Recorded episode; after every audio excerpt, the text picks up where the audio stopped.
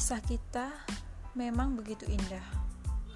Banyak kenangan manis yang tak akan terlupakan. Hingga pada suatu hari, tiba-tiba kau putuskan untuk pergi tanpa adanya sebuah kabar. Mungkin awalnya aku tak mampu menerima keadaan itu. Aku merasa terpuruk dan berada di titik terendah. Hingga pada suatu masa, aku sadar bahwa semua sudah digariskan olehnya. Tak ada suatu hal yang buruk. Aku juga banyak belajar akan artinya perpisahan, keikhlasan, dan kesabaran. Tuhan tidak akan memberikan sesuatu kecuali itu baik untukmu.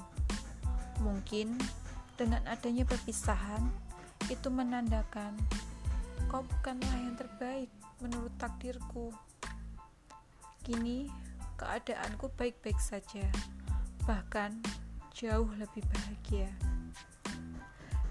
Dan di saat itu pula, kau mencoba hadir kembali.